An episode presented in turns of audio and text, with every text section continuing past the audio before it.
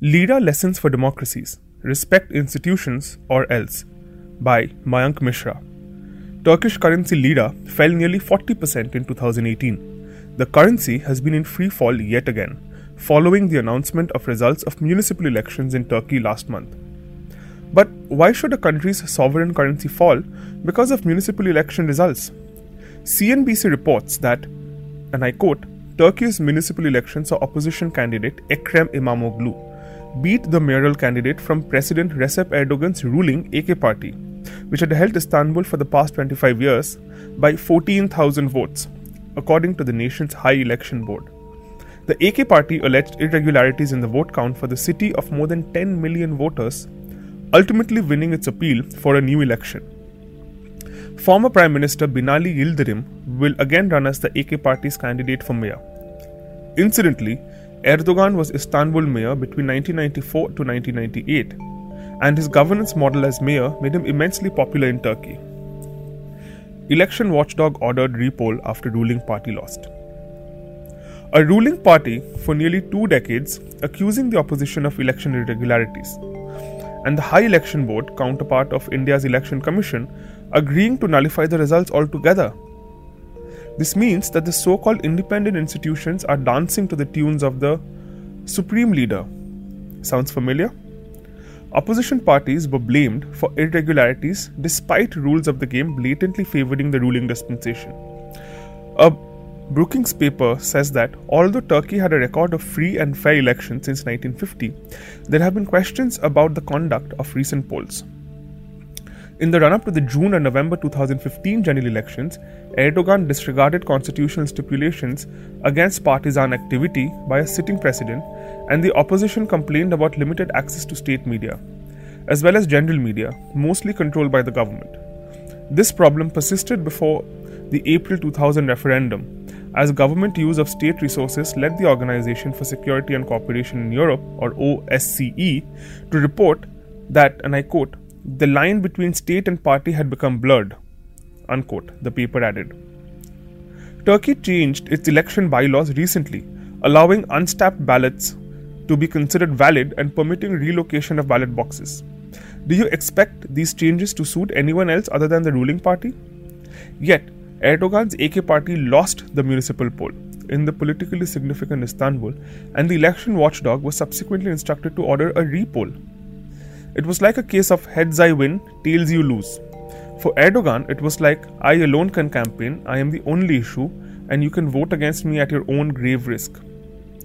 Analyzing the verdict, another Brookings paper argues, and I quote Erdogan had turned these local elections into a national referendum on national security and survival, with his alarmist and bellicose discourse of anti Western and anti Kurdish nationalism. He went as far as labeling his opponents sympathizers of terrorism such tactics badly misfired. Rather than Erdogan's imaginary enemies, Turkish voters in almost all major cities preferred to focus on something much more concrete and visible inflation, unemployment, recession, and a major drop in standards of living. In short, that adage, it's the economy, stupid, proved right one more time, the paper added. Erdogan is reported to have shown footage of the recent New Zealand terror attack in his election rallies, claiming that he and Turkey are also potential targets. Hence, his exhortation to vote in the name of national security did not work. This is not the only instance of a powerful democratic institution swinging to the tunes of Erdogan and his party. The country's central bank is not independently allowed to recalibrate interest rates to stem the slide of Turkish lira and check the menacing rise of inflation. And the media is either government owned or controlled. There are reports of cronies buying out independent media houses. Civil rights activists have either been forced to flee or put in jails. There is widespread censorship of content on the web. All major appointments, including those of judges, are done by the supreme leader. The impact has been devastating. Here is a snapshot. 1. The rate of inflation has been close to an alarming 20% for months and there is no respite in sight. 2. Turkish lira, which was close to 2.15 a US dollar in 2014, has crossed the 6 lira to a dollar mark. Such an accelerated depreciation of a leading currency has been unprecedented. The sharp depreciation of lira is one of the reasons for high inflation, as it pushes up the prices of all imports. 3.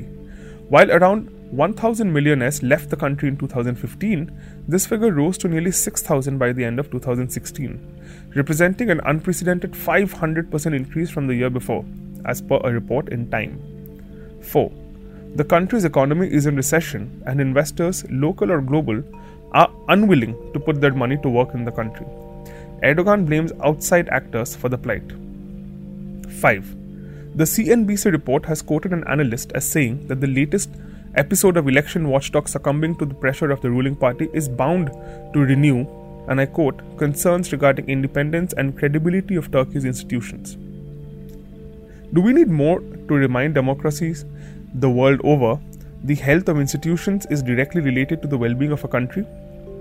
The perception of compromised institutions rattles the international community.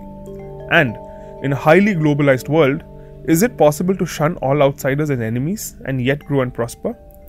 Perception management can possibly sway the sentiments inside, but can it be as effective when it comes to managing outside observers? It does not seem to be the case for Turkey.